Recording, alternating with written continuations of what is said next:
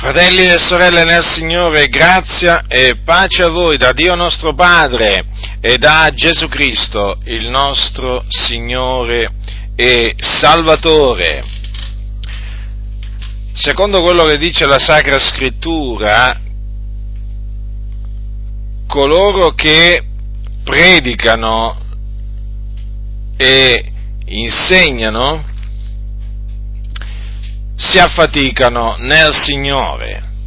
Quindi la predicazione e l'insegnamento costituiscono una fatica che coloro appunto che sono stati chiamati a predicare e a insegnare compiono. Ci sono alcuni passi della scrittura che attestano questo. Per esempio uno di questi è il seguente. Paolo ai santi di Tessalonica dice quanto segue, al capitolo 5, al versetto 12, dice, Ora fratelli vi preghiamo di avere in considerazione coloro che faticano fra voi, che vi sono preposti nel Signore e vi ammoniscono, e di tenerli in grande stima ed amarli a motivo dell'opera loro. Quindi, come potete vedere, coloro che sono preposti da Dio a condurre le comunità si affaticano nel compiere ciò a cui il Signore li ha chiamati e costoro devono essere tenuti in grande stima e devono essere amati a motivo della loro opera. Quindi compiono un'opera utile alla Chiesa e non potrebbe essere altrimenti visto che sono preposti nel Signore. Non sto parlando degli impostori, che appunto perché sono impostori non sono preposti nel Signore, sono impostori. Qui sto parlando di coloro che sono preposti nel Signore, infatti vedete che ammoniscono, gli impostori non ammoniscono, gli impostori seducono. E quindi gli impostori non sono assolutamente da tenere in grande stima. Gli impostori vanno cacciati via dalle assemblee dei santi, sono dei lupi, sono uomini malvagi riprovati quanto alla fede. C'è un altro passo che eh, conferma appunto quello che vi ho detto ed è questo Paolo a Timoteo al capitolo 5 al capitolo 5 versetto 17 nella sua prima epistola a Timoteo, l'Apostolo Paolo dice così, gli anziani che tengono bene la presidenza siano reputati degni di doppio onore, specialmente quelli che faticano nella predicazione e nell'insegnamento. Poi il verso seguente dice, poiché la scrittura dice, non mettere la buseruola al bue che trebbia e l'operaio è degno della sua mercede. Dunque vedete, qui ancora una volta è messa in evidenza la fatica di coloro che predicano e insegnano, i quali appunto sono stabiliti da Dio, per l'utile comune, quindi per eh, il bene dei santi. Dunque qua si dice di costoro che faticano nella predicazione e nell'insegnamento. L'Apostolo Paolo, che fu pre- eh, chiamato da Dio a predicare a insegnare, si affaticò molto e questo lui lo dice nella sua prima epistola ai santi di Corinto, quando gli dice queste cose. Iniziamo dal versetto 1 perché lui ricorda ai santi di Corinto l'Evangelo che gli aveva annunziato Allora dal, dal capitolo 15 della prima, let, della prima epistola di Paolo ai santi di Corinto a partire dal capitolo 15 versetto 1. Fratelli, io vi rammento l'Evangelo che vi ho annunziato, che voi ancora avete ricevuto, nel quale ancora state saldi e mediante il quale siete salvati seppur lo ritenete quale ve l'ho annunziato, a meno che non abbiate creduto in vano, poiché io vi ho prima di tutto trasmesso, come l'ho ricevuto anch'io, che Cristo è morto per i nostri peccati, secondo le scritture, che fu seppellito, che risuscitò il terzo giorno, secondo le scritture, che apparve a Cefa, poi ai dodici, poi apparve a più di 500 fratelli in una volta, dei quali la maggior parte rimane ancora in vita e alcuni sono morti poi apparve a Giacomo, poi a tutti gli apostoli e ultimo di tutti apparve anche a me, come all'aborto, perché io sono il minimo degli apostoli e non sono degno di essere chiamato apostolo perché ho perseguitato la Chiesa di Dio, ma per la grazia di Dio io sono quello che sono e la grazia sua verso di me non è stata vana, anzi ho faticato più di loro tutti. Non già io però, ma la grazia di Dio che è con me. Sia dunque io, siano loro, così noi predichiamo e così voi avete creduto. Quindi l'Apostolo Paolo, vedete, si affaticava nel predicare l'Evangelo di Cristo, perché a questo lui era stato chiamato, come era anche stato chiamato a insegnare, a maestrare i santi in ogni sapienza. E questo lui, e questo lui faceva. E questo lui faceva, certamente non da solo, perché l'Apostolo Paolo naturalmente non è che era il solo apostolo, per esempio Timoteo, Timoteo e Sila per esempio erano apostoli, anche loro, sì, l'ho chiamato anche Silvano. Quindi è chiaro che anche loro si affaticavano nella, eh, nella predicazione e nell'insegnamento e così possiamo citare poi gli apostoli, i dodici apostoli del Signore, insomma, eh, questo affinché sia chiaro quale era eh, la, loro, la loro fatica. Vi dicevo prima che Paolo ammaestrava i santi in ogni sapienza, lui lo dice eh, ai santi di Colosse quando dice, dice così, mh, mm, capitolo, capitolo 1, dice così, Ora io mi rallegro nelle mie sofferenze per voi e quello che manca alle afflizioni di Cristo lo compio nella mia carne a pro del corpo di Lui che è la Chiesa, della quale io sono stato fatto ministro secondo l'ufficio datomi da Dio per voi di annunziare nella sua pienezza la parola di Dio, cioè il mistero che è stato occulto da tutti i secoli e da tutte le generazioni, ma che ora è stato manifestato ai santi di Lui, ai quali Dio ha voluto far conoscere quale sia la ricchezza della gloria di questo mistero fra i gentili che è Cristo in voi, speranza della gloria, il quale noi proclamiamo ammonendo ciascun uomo e ciascun uomo ammaestrando in ogni sapienza affinché presentiamo ogni uomo perfetto in Cristo. Vedete che cosa ricorda questo? Queste parole che, di Paolo, che il Signore ha stabilito i ministeri per il perfezionamento dei santi, per l'edificazione del corpo di Cristo. E vedete che gli apostoli ammaestravano in ogni sapienza eh, per presentare i santi perfetti in Cristo. Vedete dunque?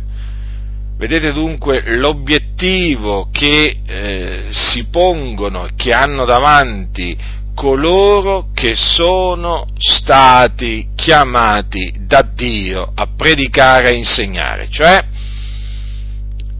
presentare ogni uomo perfetto in Cristo. Dunque gli apostoli sono un esempio da seguire. Allora vedete che l'Apostolo Paolo dice ho faticato più di loro tutti, ma ci tiene a precisare che non già lui, ma la grazia, la grazia di Dio che è con lui. Già, perché la grazia di Dio, la grazia di Dio era con, era con, Paolo. Vedete, questo ci ricorda che senza il Signore non possiamo fare proprio niente.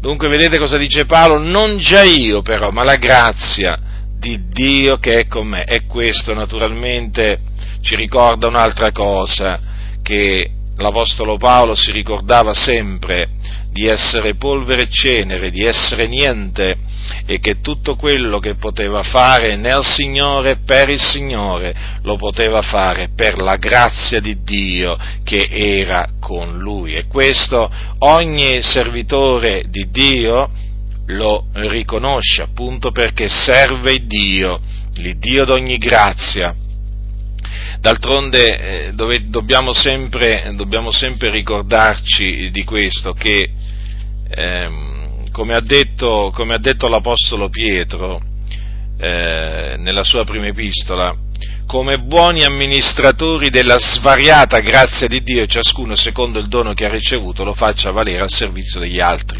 Quindi, mh, vedete, la grazia è svariata, multiforme e eh, naturalmente se noi consideriamo la grazia, eh, la grazia di Dio che era con Paolo, dobbiamo, dobbiamo, riconoscere, dobbiamo riconoscere veramente che aveva veramente ricevuto tanta grazia dal Signore l'Apostolo, l'Apostolo Paolo, eh, perché se io se io considero veramente quello che lui ha scritto, se io considero le sue fatiche, se io considero la sua vita nell'insieme, beh, certo, devo riconoscere veramente che il Signore era con lui e che gli diede la grazia di fare e dire eh, cose che altri non hanno, eh, non hanno fatto e non hanno detto. Ma questo eh, non perché gli altri fratelli non erano membri del corpo di Cristo, ma perché il Signore ha voluto largire all'Apostolo Paolo eh, tutto ciò. Chiaramente il Signore, il Signore, fa quello che vuole, il corpo non si compone di un, di un, di un membro solo, si compone di molte, di molte membra. Eh, chiaramente noi lo sappiamo, lo sappiamo questo e quindi non è che tutti ricevono la, le medesime capacità o non è che tutti ricevono i, gli stessi doni, però tutti i santi sono membri del corpo di Cristo e sono chiamati ad adempiere la eh, volontà di Dio eh, verso, verso, di loro e quindi ognuno deve intendere qual è la volontà di Dio verso di Lui, sì, verso di Lui. Allora, vedete fratelli nel Signore che cosa, eh, che cosa, l'Apostolo, che cosa l'Apostolo Paolo ha detto? Che aveva faticato più di loro tutti e che appunto eh, nel, nel, predicare, nell'insegnare eh, si compie una fatica, Paolo lo conferma anche quando sempre ai santi di Corinto eh, li ammonisce in merito al fatto che eh, c'erano coloro che dicevano io sono di Paolo, io di Apollo, io di Cefa. Ascoltate che, come Paolo li ammonisce perché eh, nel contesto di questa ammonizione, all'interno di questa ammonizione troviamo, troviamo scritto quello che appunto vi stavo dicendo. Ed io, fratelli, capitolo 3 di Primo Corinzi, dice l'Apostolo Paolo, ed io, fratelli, non ho potuto parlarvi come a spirituali, ma ho dovuto parlarvi come a carnali, come a bambini in Cristo. Vi ho nutriti di latte non di cibo solido, perché non eravate ancora da tanto, anzi non lo siete neppure adesso. Perché siete ancora carnali, Infatti, poiché v'è tra voi gelosia e contesa, non siete voi carnali e non camminate voi secondo l'uomo? Quando uno dice io sono di Paolo e un altro io sono d'Apollo, non siete voi uomini carnali? Che cos'è dunque Apollo e che cos'è Paolo? Sono dei ministri per mezzo dei quali voi avete creduto e lo sono secondo che il Signore ha dato a ciascuno di loro io ho piantato, Apollo ha annaffiato, ma è Dio che ha fatto crescere, talché né colui che pianta né colui che annaffia sono alcunché, ma il Dio che fa crescere è tutto. Ora colui che pianta e colui che annaffia sono una medesima cosa, ma ciascuno riceverà il proprio premio secondo la propria fatica. Poiché noi siamo collaboratori di Dio, voi siete il campo di Dio, l'edificio di Dio. Dunque l'Apostolo Paolo ha ammonito i santi di Corinto per la loro carnalità, perché dicevano, io, c'erano delle divisioni, c'era chi diceva io sono di Paolo, c'era chi diceva io sono d'Apollo chi, e chi diceva anche io sono di Cefa. Allora l'Apostolo Paolo li ha chiamati uomini carnali, perché questo modo di parlare eh, è degli uomini carnali, non di quelli che sono maturi, maturi in Cristo. E allora l'Apostolo Paolo gli ha ricordato, gli ha ricordato che, Apollo, che lui ed Apollo eh, sono, dei, eh, sono dei ministri, cioè dei servitori, e lo sono che, secondo che il Signore ha dato a ciascuno di loro, perché vedete anche qui Vedete, l'Apostolo Paolo ci tiene sempre a precisare poi che ognuno è quello che è, può fare quello che fa in virtù del, eh, del, decreto di Dio verso di lui e quindi in virtù della grazia che gli è stata data da parte del Signore, della svariata grazia che procede dal Signore. Vedete cosa dice? Lo sono, quindi si riferisce a, eh, a lui e ad Apollo, eh, lo sono, cioè ministri, secondo che il Signore ha dato a ciascuno di loro. E poi dice così, io ho piantato, Apollo ha annaffiato, ma è Dio che ha fatto crescere. Dunque, qui si parla eh, di piantare e di annaffiare e noi sappiamo che nel piantare e nell'annaffiare si compie una fatica. Ogni, ogni agricoltore pianta e annaffia, è una fatica. Il fatto è che eh, sì, l'agricoltore pianta e annaffia, ma colui che fa crescere è Dio. Dunque, cosa dice eh, l'Apostolo Paolo? Né colui che pianta né colui che annaffia sono alcunché, ma il Dio che fa crescere è tutto. Vedete? Riflettete alle parole dell'Apostolo Paolo, cioè chi pianta e chi annaffia sono niente. Chi fa crescere, che è Dio, è tutto. Eh? Questo ci ricorda per l'ennesima volta che siamo niente, ma proprio niente, eh? che Dio è tutto. Ora colui che pianta e colui che annaffia sono una medesima cosa, ma ciascuno riceverà il proprio premio secondo la propria fatica. Vedete? Dunque, l'Apostolo Paolo aveva piantato, perché era stato lui che aveva posto il fondamento, come savio architetto, eh, aveva posto il fondamento, il fondamento lì a Corinto, e il fondamento è Cristo Gesù, perché era lui che eh, aveva predicato a Corinto Cristo e lui crocifisso e per mezzo della sua predicazione un grande popolo eh, era stato salvato, ma era stato salvato perché il Signore aveva decretato di salvare un grande popolo in quella città. Sapete, il Signore non è che ha un grande popolo in ogni città o in ogni paese eh, o in ogni villaggio. C'è dove ha un grande popolo ma questo, si evince, questo discorso si evince leggendo il libro degli Atti degli Apostoli. Se voi leggete, per esempio, l'Apostolo Paolo all'Aeropago, hm? voi noterete che il Signore non ebbe un grande popolo, non salvò un grande popolo ad Atene. Hm? Infatti, dopo che Paolo predicò, che cosa, che cosa, c'è scritto? Che Paolo uscì dal mezzo di loro, alcuni si unirono a lui e credettero, fra i quali anche Dionisio l'Aropagita, una donna chiamata Damaris e altri con loro. Non mi pare che qui si riferisca a un grande popolo, però nel caso della città di Corinto il Signore salvò un grande popolo e questo ci ricorda che Dio, la salvezza appartiene a Dio, che Dio fa grazia a chi vuole Lui e eh, decide di salvare tanti in una città, pochi in un'altra città, il Signore naturalmente fa quello che vuole, eh, fa quello che vuole lui. Allora vi stavo dicendo, vi stavo dicendo di quello che, eh, dell'opera di Paolo a Corinto. Paolo aveva piantato, tant'è che lui poteva dire ai santi, ai santi di Corinto, dice sono io che vi ho generati in Cristo Gesù mediante l'Evangelo. E di fatti è proprio così era stato, mediante la predicazione eh, dell'Apostolo Paolo, che i Corinti erano stati salvati. Eh? Eh, infatti c'è un passo che dice negli atti, molti dei Corinzi, udendo Paolo, credevano ed erano battezzati. Dunque fu lui a piantare. Dopodiché che cosa è avvenuto? Che cosa è avvenuto?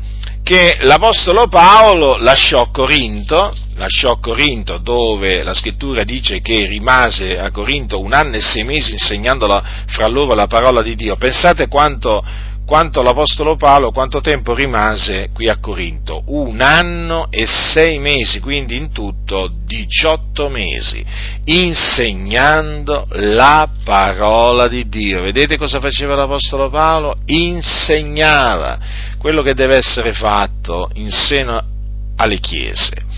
Bisogna che sia insegnata la parola di Dio. Allora era successo che eh, dopo un, accadde che Apollo, Apollo arrivò, arrivò a Corinto. A Corinto, com'è che ci arrivò? Leggiamo un po', leggiamo un po' Eh, dal libro degli Atti degli Apostoli, così abbiamo chiaro anche come Apollo, servitore di Dio, giunse a Corinto, che era una città della Caia, cioè dell'antica Grecia. Capitolo 18, versetto 24 degli Atti, leggiamo, ora un certo giudeo per nome Apollo, oriundo d'Alessandria, uomo eloquente e potente nelle scritture, arrivò ad Efeso. Egli era stato ammaestrato nella via del Signore ed essendo fervente di spirito, parlava e insegnava accuratamente le cose relative a Gesù benché avesse conoscenza soltanto del battesimo di Giovanni. Egli cominciò pure a parlare francamente nella sinagoga, ma Priscilla ed Aquila, uditolo, lo presero seco e gli esposero più appieno la via di Dio.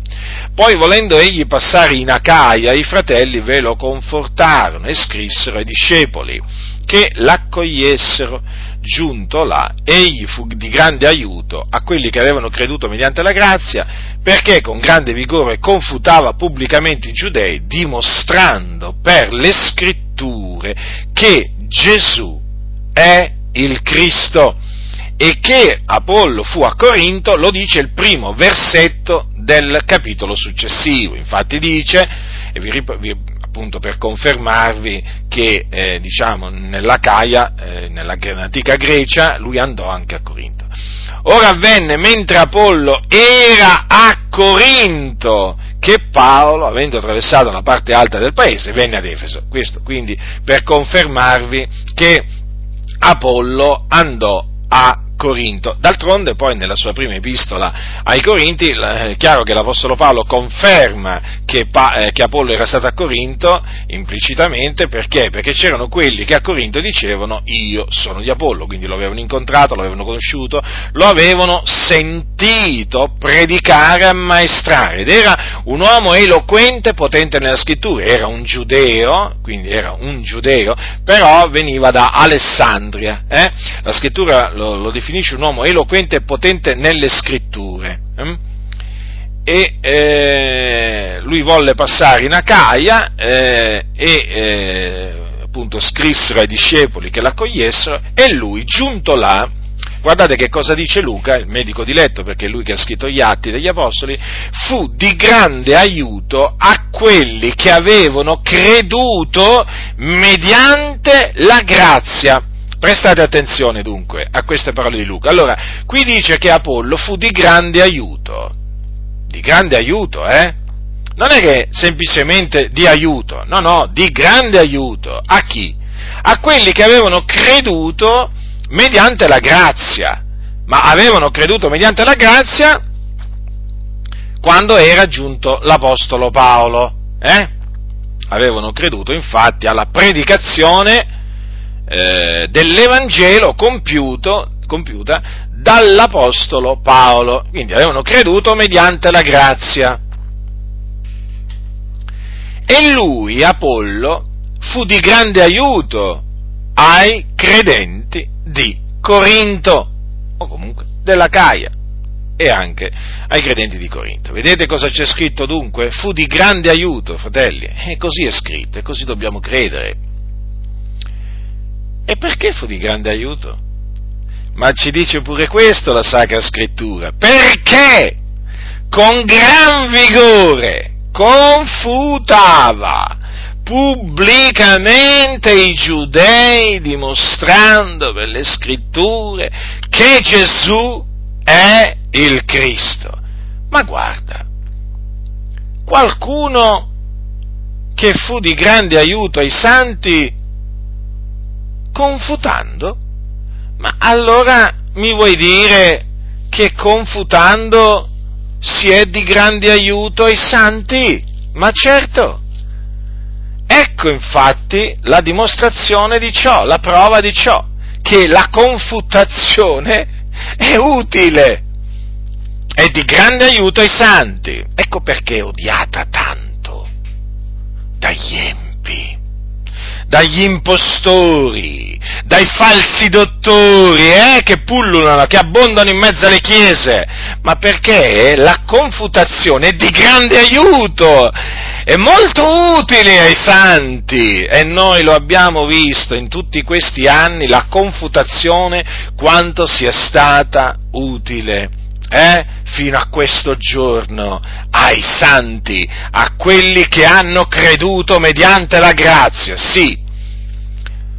Ora, Apollo fu di grande aiuto a quei credenti perché con grande vigore confutava pubblicamente eh, i giudei. Perché c'è scritto che li confutava? Perché i giudei dicevano che Gesù non è il Cristo, lo dicono tuttora, eh? I giudei disobbedienti, ma Apollo, uomo eloquente, potente nelle scritture, ministro di Dio, badate bene, confutava. Quindi un ministro di Dio può confutare. Eh sì, un ministro di Dio deve confutare. E come si deve confutare? Deve confutare quelli che parlano contro la parola di Dio.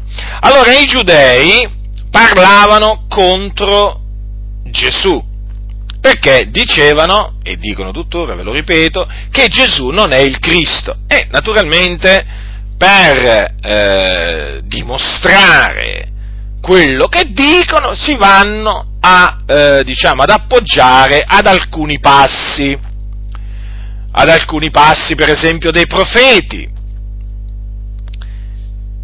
o della stessa legge, o magari anche dei salmi, ma badate bene, qui c'è Apollo, uomo eloquente e potente nelle scritture, potente, e che, e che Apollo conosceva le scritture, conosceva le scritture, secondo le quali Gesù è il Cristo sapeva come dimostrare mediante le scritture che Gesù è l'unto di Dio e quindi il Messia che Dio aveva promesso a Bantico di mandare eh, per mezzo dei suoi profeti. Vedete dunque? Apollo fu di grande aiuto, faticò, eh? Si affaticò nel Signore. Quindi nel confutare ci si affatica. Vedete? E l'Apostolo Paolo non disconobbe la fatica di Apollo, lo riconobbe come ministro di Dio, lo riconobbe come collaboratore di Dio e riconobbe la sua fatica. E ci tenne a dire l'Apostolo Paolo che ciascuno riceverà il proprio premio secondo la propria fatica. Paolo dunque si affaticò piantando, Apollo si affaticò annaffiando, perché vedete che lui predicava, eh? Ammaestrava, eh? Infatti cosa dice qua? Era fervente di spirito, insegnava accuratamente le cose relative a Gesù, vedete?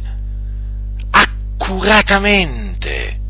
C'è questo avverbio pure da tenere eh, in considerazione, eh? accuratamente. Io quando, leggo, io quando leggo le sacre scritture pongo attenzione a tutto. Ci sono alcuni che non pongono attenzione quasi a niente, anzi, a, a, alcuni proprio non ci pongono proprio attenzione a quello che sta scritto. Ma bisogna porre attenzione anche a, a cosa sta scritto e anche a come sta scritto. Perché ha tutto un significato, fratelli. Innanzitutto corrisponde al vero e poi, cioè, quello che sta scritto spinge a riflettere. Quindi vedete anche il, mm, il dimostrare eh, accuratezza no? quando si insegna è una cosa che è gradita agli occhi del Signore. Insegnare accuratamente le cose relative a Gesù. Vedete? Poi vedete anche come la scrittura parla bene di Apollo quando dice con grande vigore confutava pubblicamente i giudei, eh? con grande vigore, era un uomo fervente di spirito.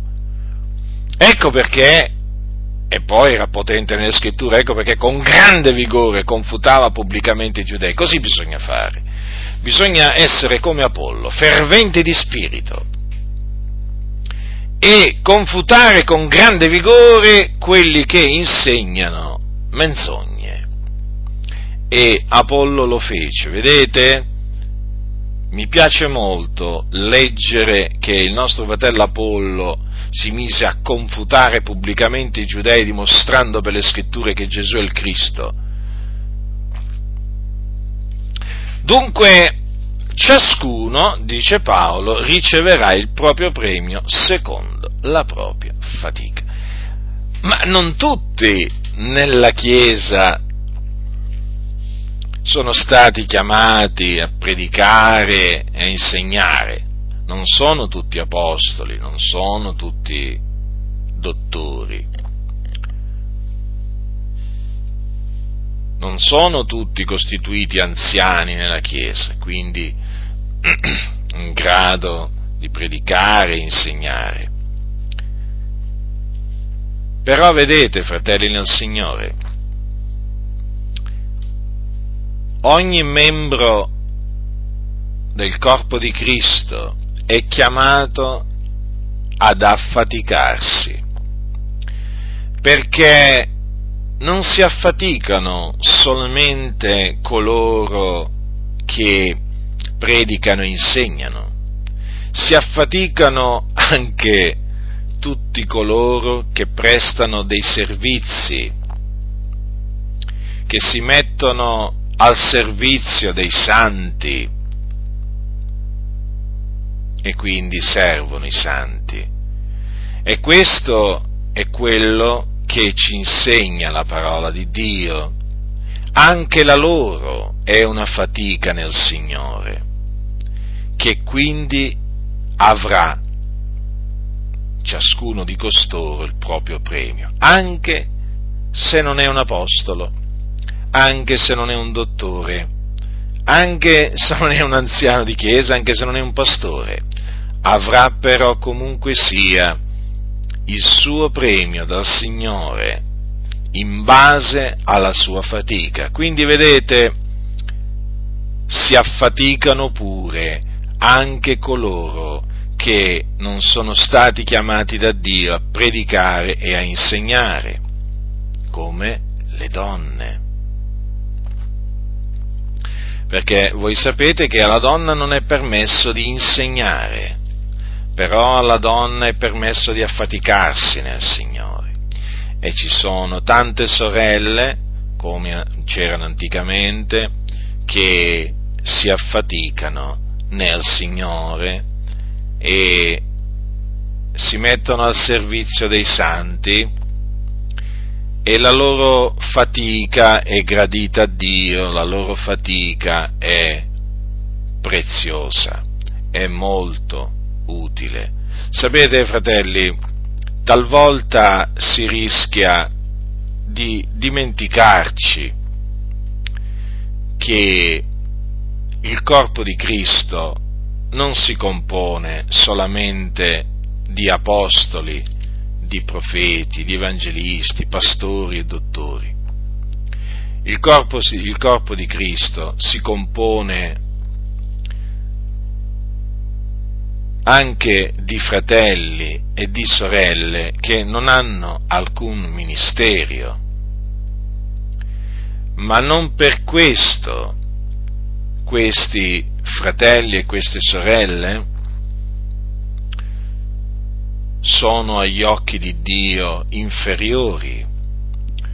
O non per questo costoro sono inutili o non servono a niente, no fratelli, sono membri del corpo di Cristo e vanno rispettati per quello che sono, membri del corpo di Cristo, onorati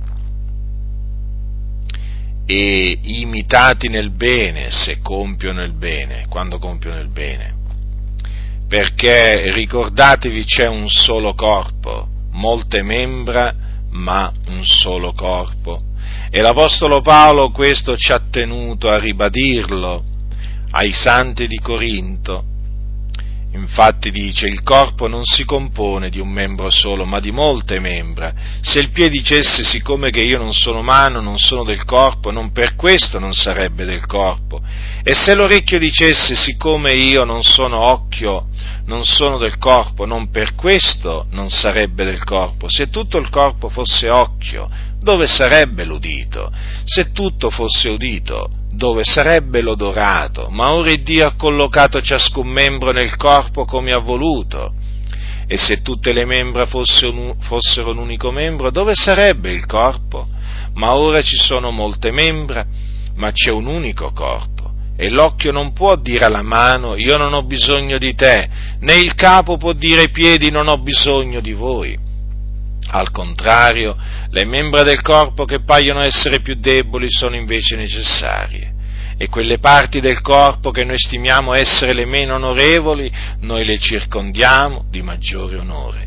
E le parti nostre meno decorose sono fatte segno di maggior decoro, mentre le parti nostre decorose non ne hanno bisogno, ma Dio ha costrutto il corpo in modo da dar maggior onore alla parte che ne mancava, finché non ci fosse divisione nel corpo, ma le membra avessero la medesima cura le une per le altre, se un membro soffre, tutte le membra soffrono con lui, e se un membro è onorato, tutte le membra ne gioiscono con lui. Vedete dunque, in Cristo non c'è né maschio né femmina, né giudeo né greco. Quindi vedete, siamo tutti membri del corpo di Cristo, noi che abbiamo creduto nel Signore Gesù Cristo. E quindi io non posso dire a un fratello che non ha ricevuto il ministero che ho ricevuto io, ah ma tu tu perché non hai ricevuto il ministero che ho ricevuto io, non conti niente, non servi a niente, ma assolutamente, assolutamente, chi è un figliuolo di Dio è membro del corpo di Cristo. E io lo accolgo come un membro del corpo di Cristo e ho stima di lui, ho stima, perché so che è stato lavato anche lui nel sangue prezioso di Cristo Gesù ed è membro della Chiesa di Dio pure lui. E non solo, so che è utile anche lui, secondo che il Signore gli ha dato naturalmente, in base alla volontà di Dio per lui. Sicuramente farà delle cose che non faccio io e che sono utili nel cospetto di Dio per la causa dell'Evangelo. Eh? E quindi non si, può, non si può discriminare un fratello perché non ha ricevuto un ministero o perché non ha ricevuto lo stesso ministero, ma nella maniera più assoluta. E io prendo sempre l'esempio dell'Apostolo Paolo. Quando leggo le sue epistole, riconosco veramente che l'Apostolo Paolo era un imitatore di Cristo, perché lui veramente si mise al servizio dei santi. Infatti mi piace quello che, quello che dice l'Apostolo Paolo ai santi di Corinto quando gli dice noi non predichiamo noi stessi ma Cristo Gesù qual Signore e quanto a noi ci dichiariamo vostri servitori per amore di Gesù. Capite che cosa ha detto l'Apostolo Paolo? Eh? Sì, proprio l'Apostolo Paolo che ha detto ho faticato più di loro tutti, non già io però, ma la grazia di Dio che è con me. Ha detto ai santi di Corinto, a quegli stessi, a quegli stessi fratelli, a cui disse, non già io eh, ho faticato più di loro tutti, gli disse, noi predichi, non predichiamo noi stessi ma Cristo Gesù, quale Signore e quanto a noi ci dichiariamo vostri servitori per amore di Gesù. Vedete l'amore di Gesù come si manifestava negli Apostoli? Eh? Si manifestava in questa maniera, che gli Apostoli si mettevano al servizio dei santi. Vi ricordate quando Gesù disse che non sono venuto per essere, per essere servito ma per servire? Eh? Vedete l'Apostolo Paolo come imitava Cristo Gesù? Ecco perché l'Apostolo Paolo è odiato e disprezzato da molte chiese, perché era un imitatore di Cristo Gesù. Molti oggi vogliono signoreggiare il popolo di Dio, non vogliono servirlo come ha fatto l'Apostolo Paolo e anche gli altri Apostoli, lo vogliono signoreggiare e quindi gli dà fastidio l'esempio dell'Apostolo Paolo. Paolo era umile, questi sono arroganti. Mm? Paolo era una pecora del Signore, questi sono dei serpenti, questi sono dei lupi, questa è gente, questi che appunto angariano il popolo del Signore, lo signoreggiano, si elevano sopra il popolo di Dio, eh? lo maltrattano, lo, lo, lo ingannano, lo imbrogliano, lo sfruttano, ma questi sono uomini malvagi, ma questi non sono imitatori di Cristo, sono imitatori, imitatori di Balaam, sono imitatori di Dema, son, ma sono imitatori di Caino, ma questa è gente malvagia, è gente che va cacciata via dalle assemblee dei santi, è gente che non ha niente a che fare col cristianesimo, con l'Evangelo, con la sana dottrina, è gente estranea, fratelli nel Signore, ma gente che veramente disprezza l'Apostolo Paolo, che cosa può essere? Ma che cosa possono essere ammiratori di Cristo? Quelli che disprezzano l'Apostolo Paolo, ma se l'Apostolo Paolo imitava Cristo, è evidente che chi disprezza Paolo disprezza Cristo e di fatti stiamo vedendo proprio questo, che quelli che disprezzano Paolo sono disprezzatori di Cristo Gesù, è gente riprovata quanto alla fede, gente che contrasta la verità, gente veramente che non ha stima di Cristo, perché vedete, fratelli nel Signore, eh, il disprezzo verso l'Apostolo Paolo equivale al disprezzo verso Cristo. È così, fratelli, oramai lo abbiamo appurato, il disprezzo verso, verso l'insegnamento di, di Paolo eh, è il disprezzo verso l'insegnamento di Cristo.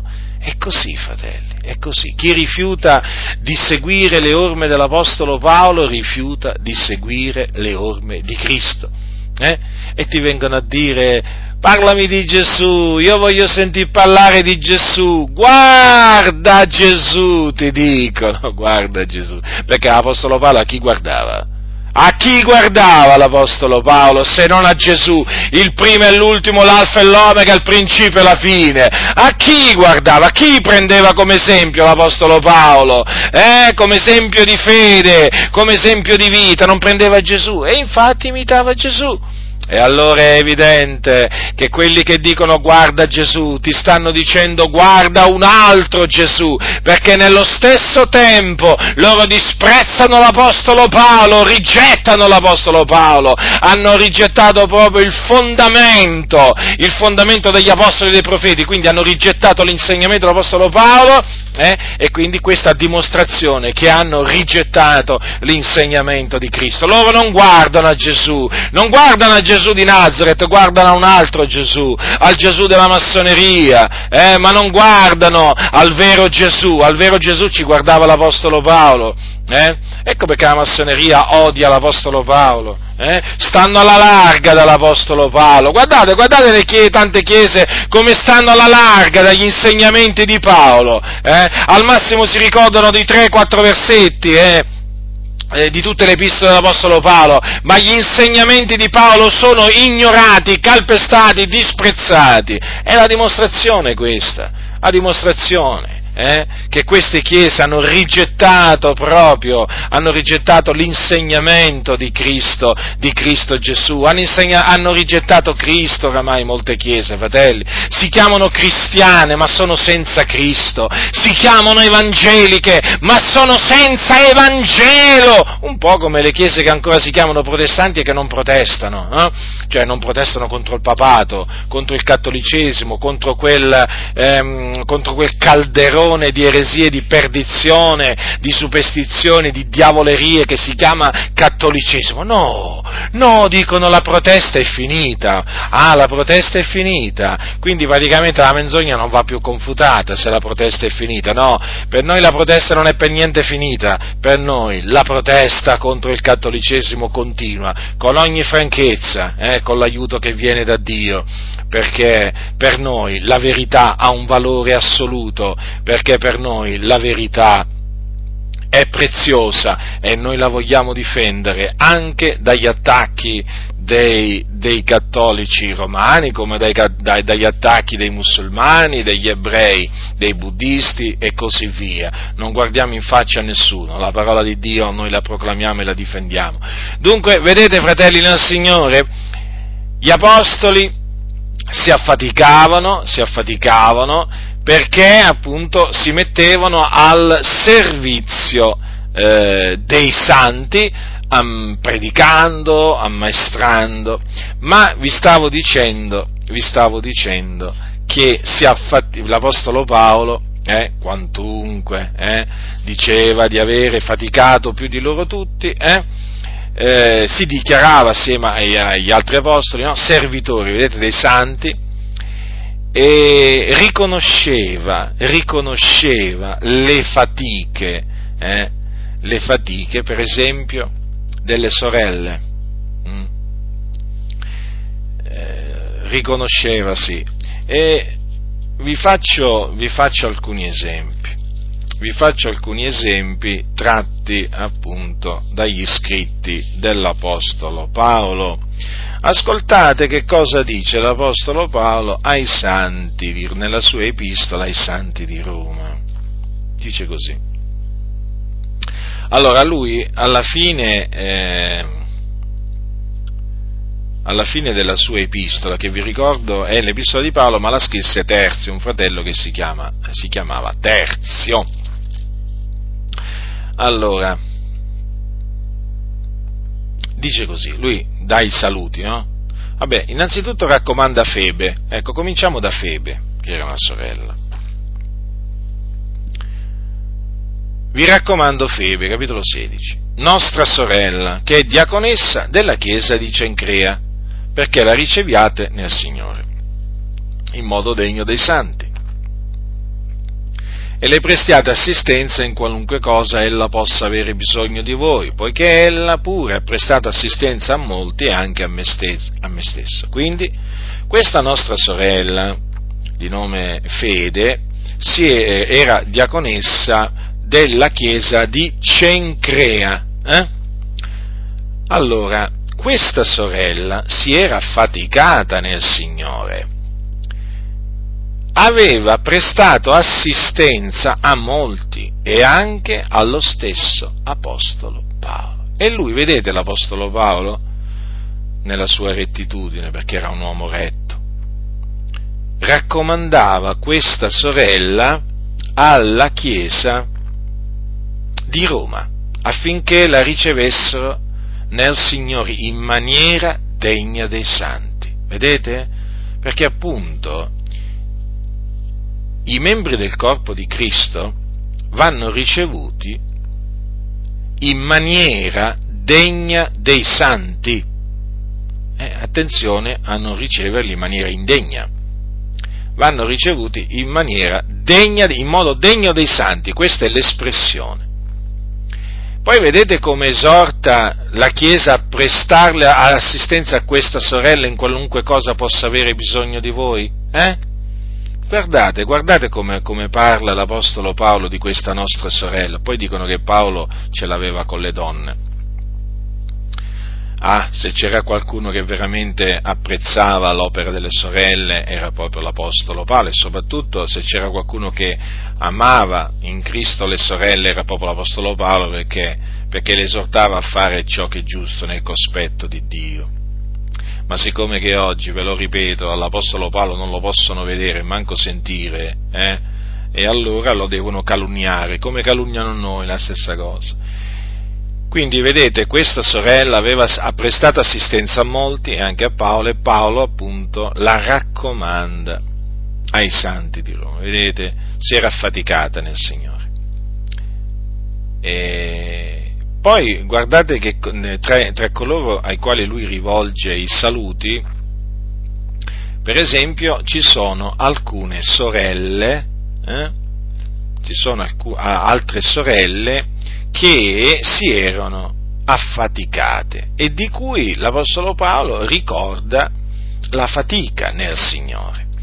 Per esempio, al versetto eh, 12 c'è scritto salutate Trifena e Trifosa che si affaticano nel Signore.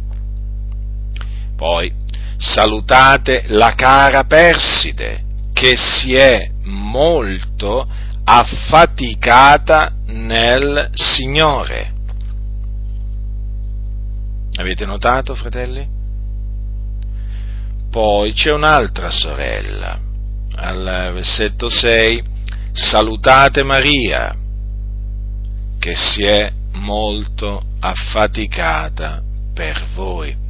Quindi vedete, questa sorella si chiamava Maria e si era molto affaticata per i santi di Roma.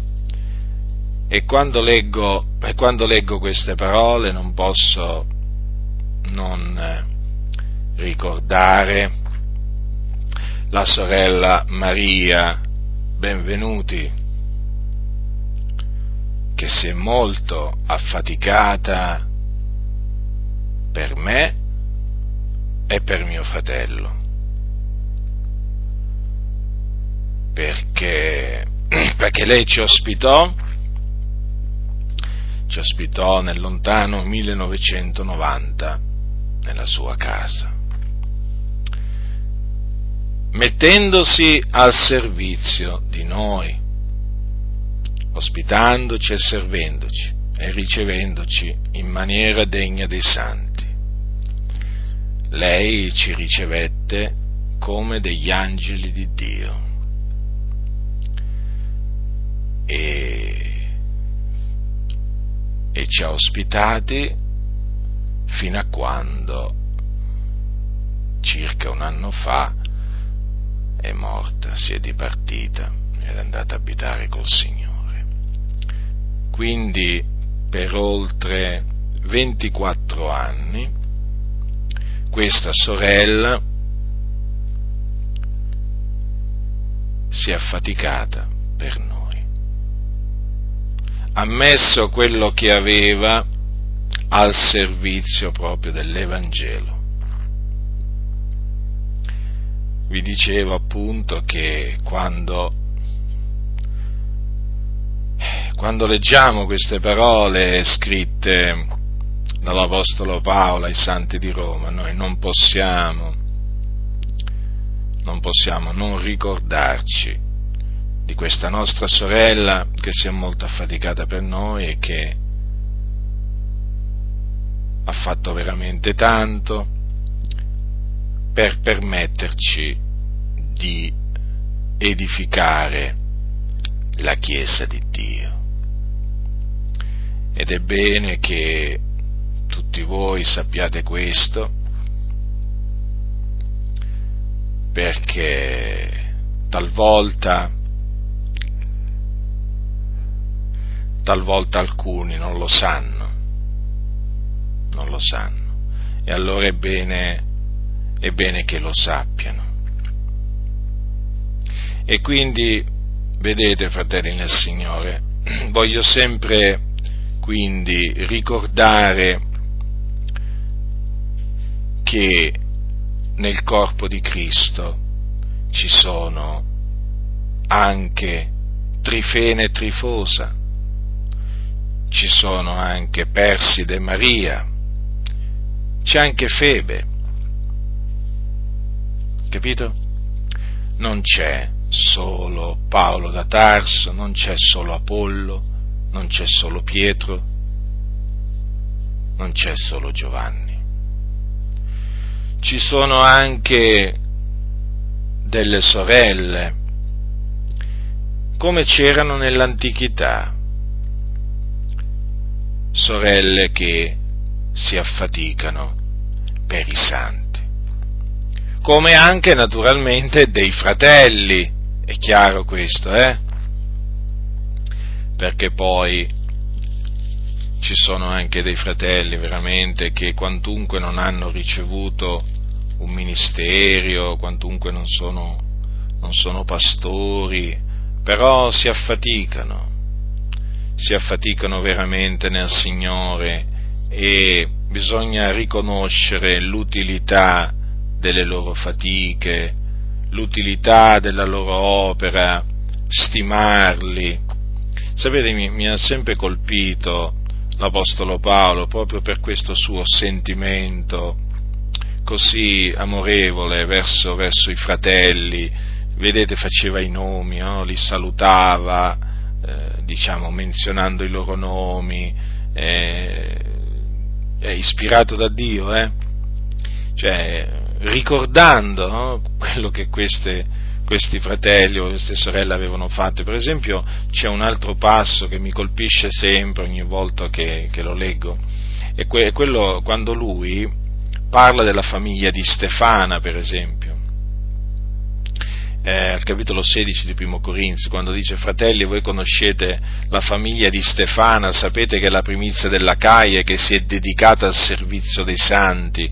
Io vi esorto, dice, a sottomettervi anche voi a cotali persone, a chiunque lavora e fatica nell'opera comune. Eh?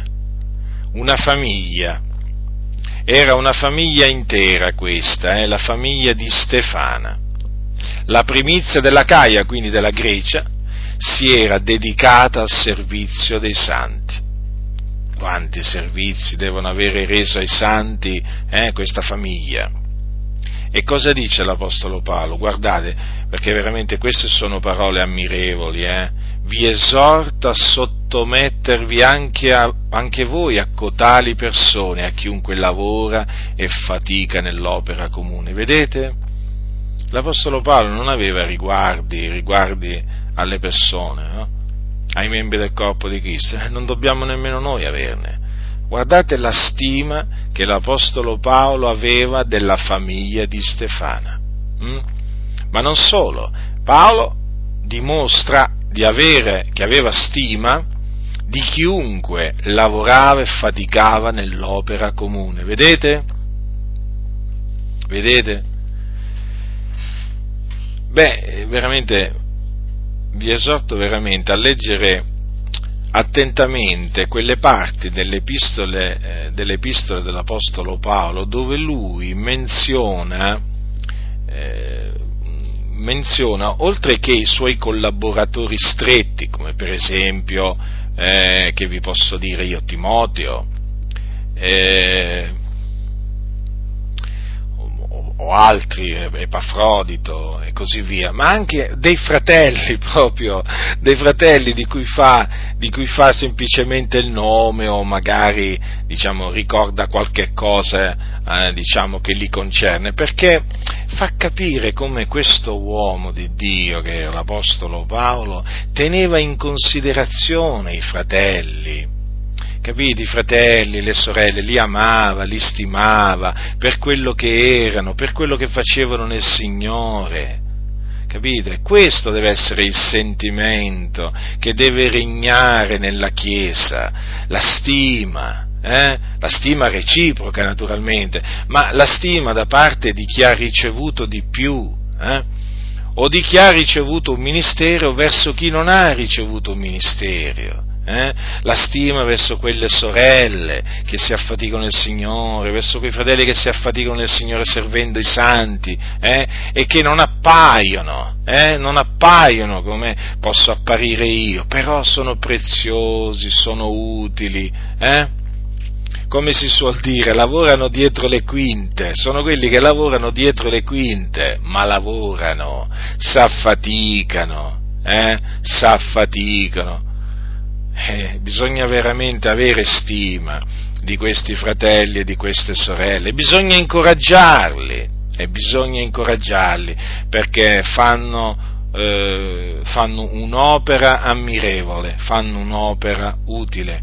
Quindi, fratelli nel Signore, questa mia predicazione ha l'obiettivo di incoraggiare, incoraggiare tutti coloro eh, che lavorano nell'ombra, tra virgolette nell'ombra, e attenzione che noi dobbiamo lavorare sempre tutti nella luce perché siamo figlioli di luce, nell'ombra nel senso che non, sono, non appaiono come possono apparire altri, ma lavorano per il Signore, è eh? in questo senso lavorare nell'ombra, perché, perché sono, sono fratelli, sono sorelle preziosi agli occhi del Signore che si affaticano e, e per la loro fatica il Signore, il nome del Signore viene onorato, glorificato, celebrato e, e, poi in quel giorno anche loro, anche loro riceveranno la loro, eh, la loro ricompensa, il loro premio, secondo la loro fatica.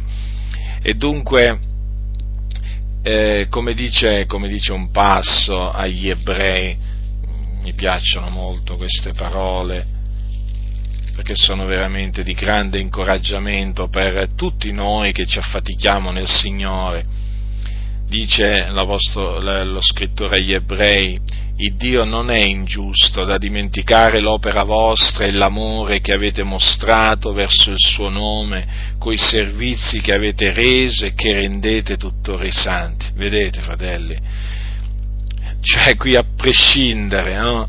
a prescindere chi è che si affatica, vedete che Dio non è ingiusto da dimenticare l'opera, eh?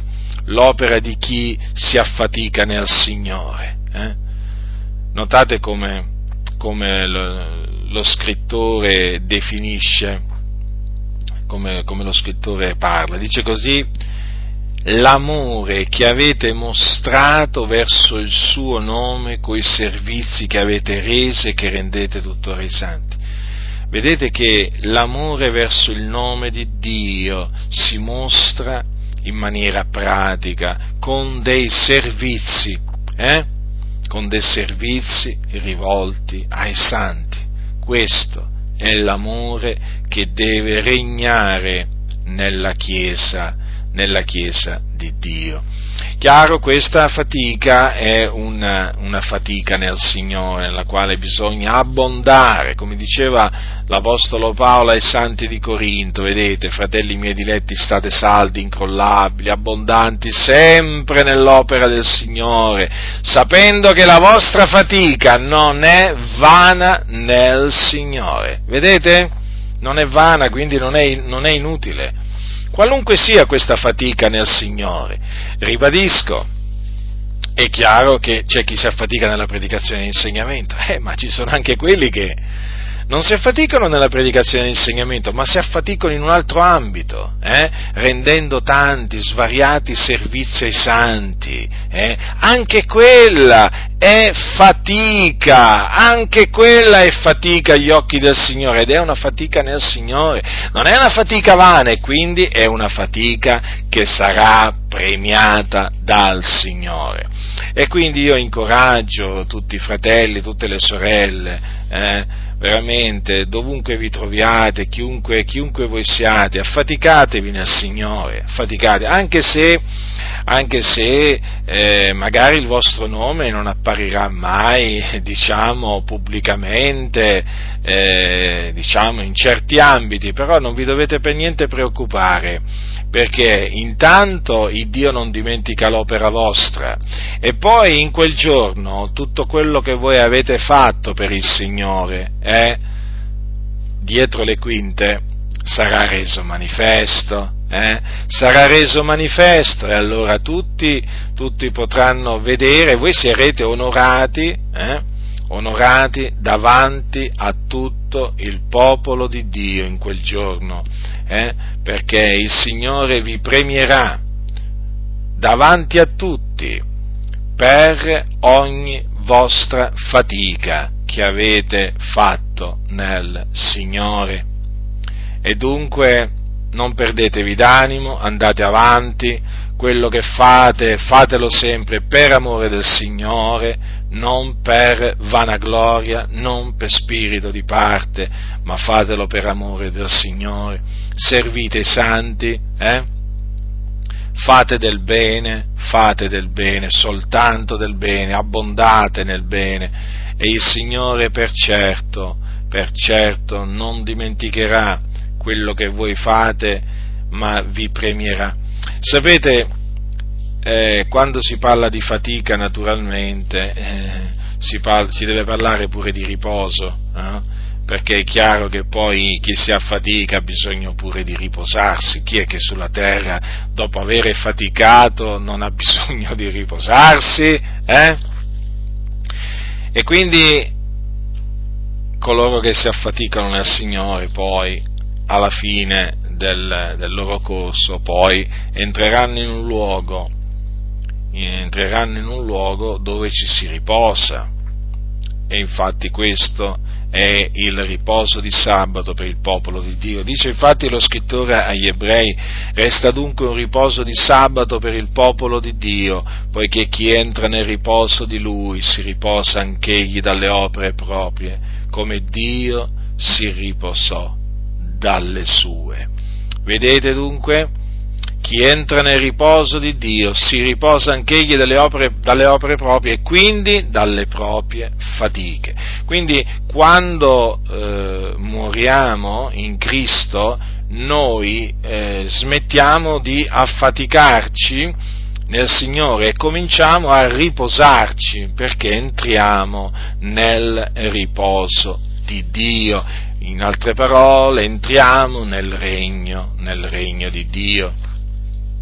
E eh, di questo riposo ne parla pure Giovanni nel libro, della nel libro della Rivelazione o dell'Apocalisse, quando dice e udì una voce dal cielo che diceva scrivi, beati morti che da ora innanzi muoiono nel Signore, sì, dice lo Spirito, essendo che si riposano dalle loro fatiche, poiché le loro opere li seguono. Vedete ancora qui le fatiche, fratelli, eh?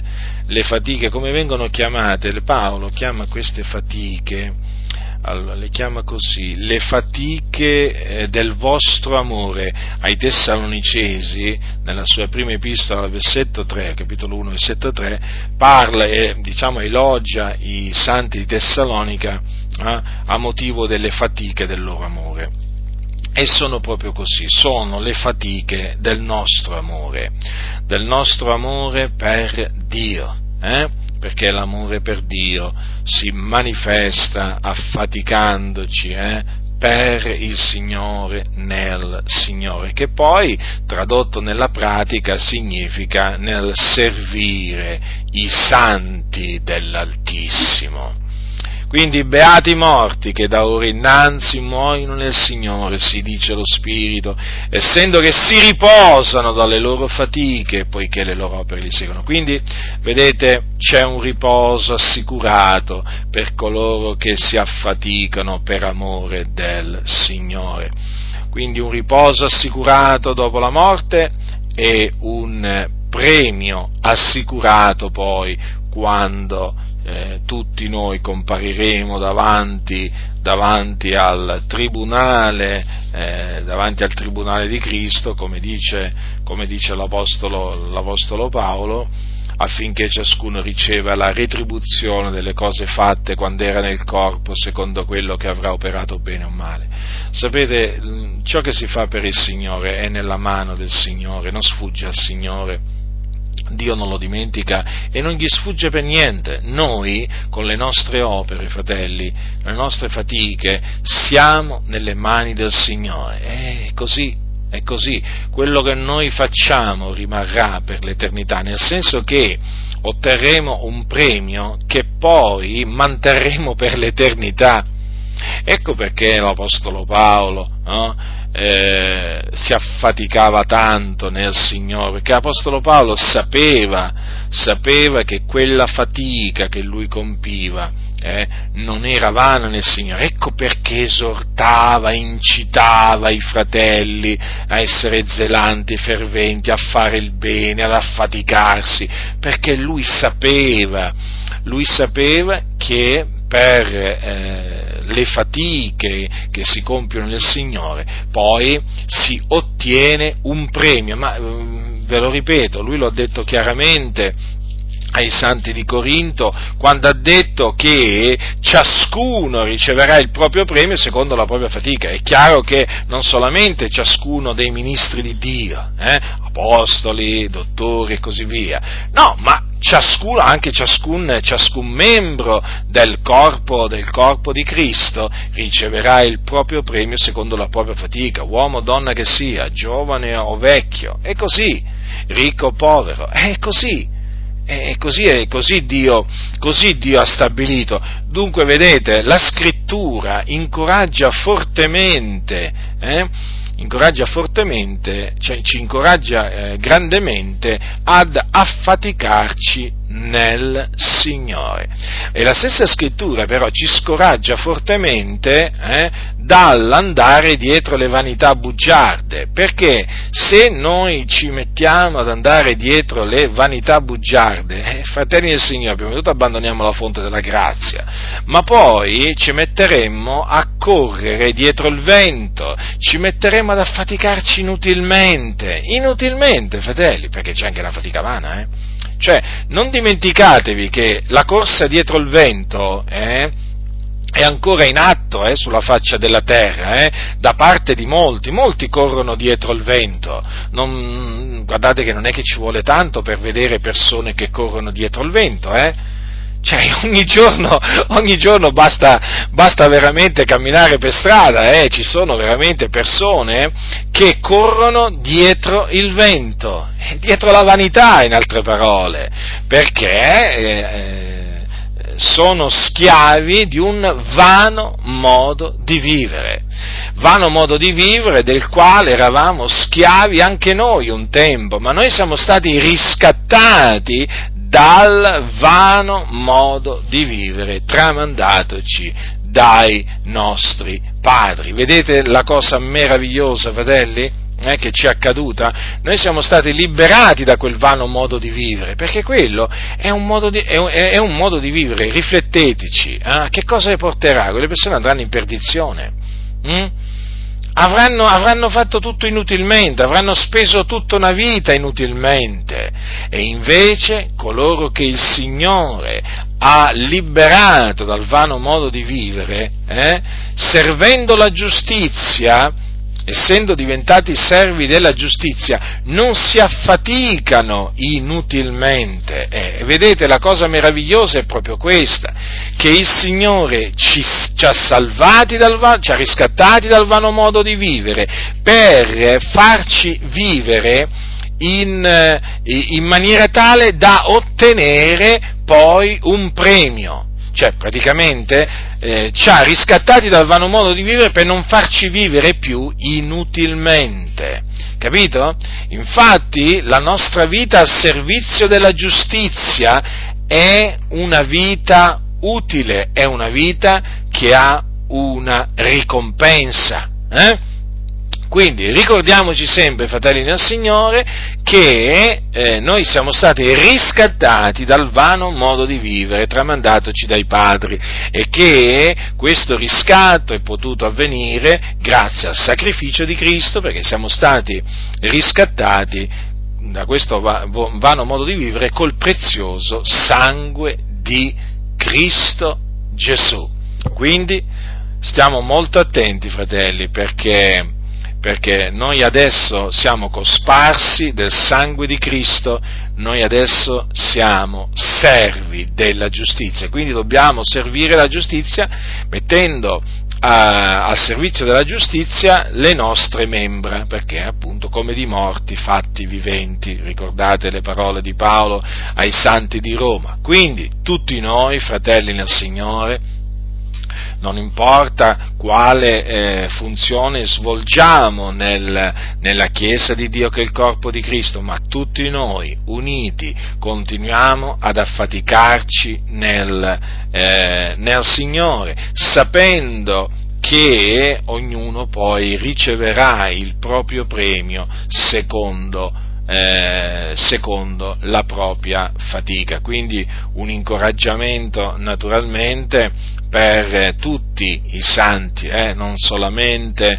per coloro che non hanno ricevuto un ministero, eh, ma anche chiaramente per quelli che hanno ricevuto un ministero, andare avanti e imitare, imitare gli apostoli, perché loro sono tuttora un esempio da imitare. Quindi ho fiducia nel Signore che queste mie parole saranno di incoraggiamento per tutti coloro che sono membri del corpo di Cristo e che quindi sono stati riscattati dal vano modo di vivere. E quindi che, eh, che desiderano, desiderano, piacere al Signore, eh, a colui che ci ha così tanto amato eh, da dare la sua, la sua vita, la sua vita per noi. La grazia del Signore nostro Gesù Cristo sia con tutti coloro che lo amano con purità incorrotta. Amen.